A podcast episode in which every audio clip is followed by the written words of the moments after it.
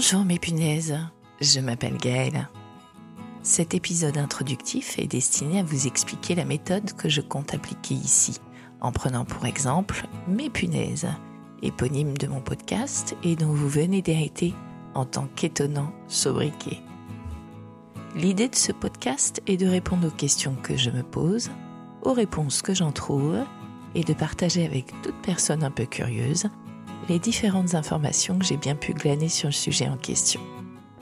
Cette semaine, la question est bien évidemment, mais pourquoi toutes ces punaises? Punaises Chaque épisode n'a pas vocation académique.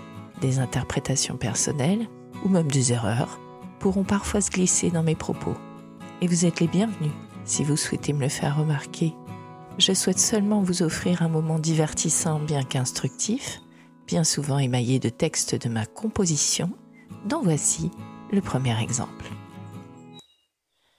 Une brise chaude et légère se glisse par la fenêtre, jouant à peine avec le rideau. La lueur de la lune s'est introduite depuis longtemps, avançant calmement sur le parquet doré.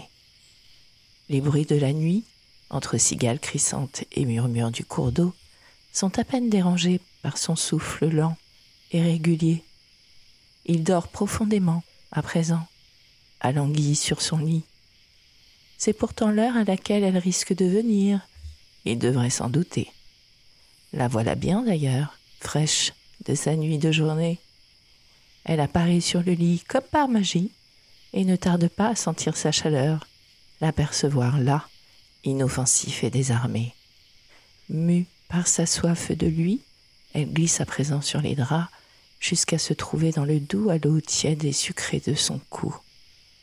Hum, la tentation est trop forte. Elle avance sa bouche et lui donne l'un de ses fameux baisers. Il n'en faut pas plus pour qu'il se réveille en sursaut, piqué au vif et un instant interdit, avant que de sa paume il n'écrase l'indélicate d'un coup sec et précis. Une punaise de moins, constate-t-il satisfait, en regardant sa main qu'il essuie négligemment sur le rebord du lit. Ces saletés sont indélogeables. Demain, il changera ses draps, achètera de nouveau du produit et espérera passer une meilleure nuit. Mais demain, hein, car il s'est déjà rendormi. Comme je viens de l'illustrer, la punaise est un animal ayant mauvaise presse, et il est d'autant plus étonnant, bien sûr, que j'ai choisi ce nom pour mon podcast ou pour m'adresser à vous. Il faut dire qu'on ne peut pas s'attendre à mieux que cette réputation honteuse d'un animal honni qui a eu affaire à des punaises de lit et leur morsure douloureuse ne peut que les détester royalement. Voici la définition du dictionnaire de l'Académie française concernant les punaises. Nom usuel donné à de nombreux insectes hétéroptères, aux corps aplatis, pourvus de pièces buccales piqueuses et suceuses, qui dégagent une odeur repoussante, notamment lorsqu'ils sont en danger. Les punaises sont donc des insectes hétéroptères. Ce terme vient du grec ancien hétéros, qui signifie autre, différent, et de ptéron, qui signifie aile, aile comme organe de vol. Les punaises se différencient donc des autres insectes par des ailes supérieures uniques en leur genre. Il en existe 90 familles et plus de 45 000 espèces. Mais ces hétéroptères sont communément plus connus pour leur odeur nauséabonde, aussi bien quand ils se sentent en danger que quand on les écrase. C'est de là que vient donc le nom usuel des hétéroptères. Punaise, du latin putere, qui veut dire puer, et d'un dérivé de nasus qui veut dire nez. Donc, d'un insecte remarqué par les spécialistes pour ses ailes spéciales, la punaise est devenue communément synonyme de puanteur, et là encore, qui en a rageusement écrasé une comprend bien pourquoi. Une habitude très humaine consiste en critiquer ses semblables par des comparaisons animales, alors même que les animaux sont bien souvent plus humains que nous-mêmes. Vous la mettrez certainement comme moi. La punaise, par ses caractéristiques olfactives comme morphologiques, a rapidement servi à critiquer les êtres serviles. Vous savez, celles et ceux qui se courbent en deux devant les puissants, singeant par leur attitude la platitude de la punaise à l'image de De Funès par exemple dans La folie des grandeurs. Par extension, on a également commencé à affubler de ce punaise les personnes méchantes, les lâches, les fourbes, etc. Tous les indésirables, en quelque sorte. Et par analogie de forme, on a également désigné par punaise un petit clou à tête plate servant à fixer un document papier, généralement sur un mur. À noter que cette punaise-là, si elle n'a pas d'identité olfactive à mon humble connaissance, ne partage pas non plus le quasi-manque d'intérêt de ses homonymes, tant elle est quand même bien pratique.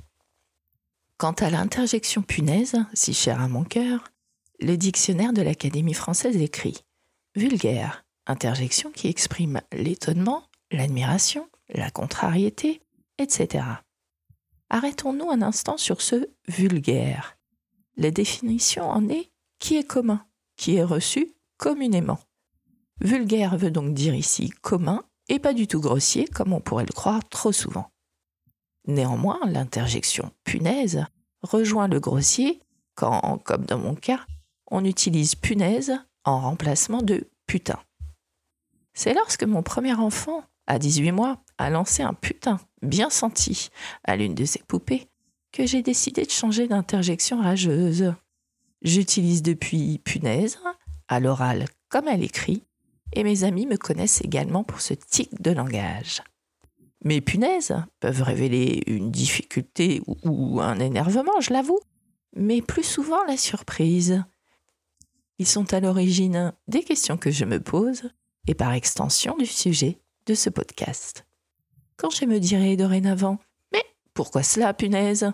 et que je trouverai la réponse à mes questions, je vous ferai un petit compte-rendu du tout.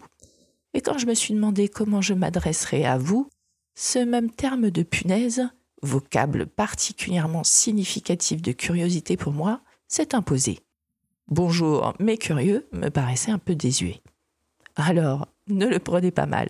Cette expression mes punaises a bien un sens particulièrement affectueux pour moi. Rien à voir avec une odeur ou un baiser denté.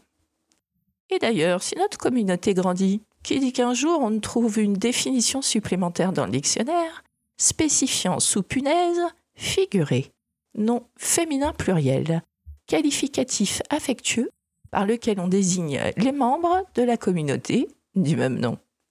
Alors, à bientôt, mes punaises. Prochain épisode. Mais pourquoi des prix Nobel, punaises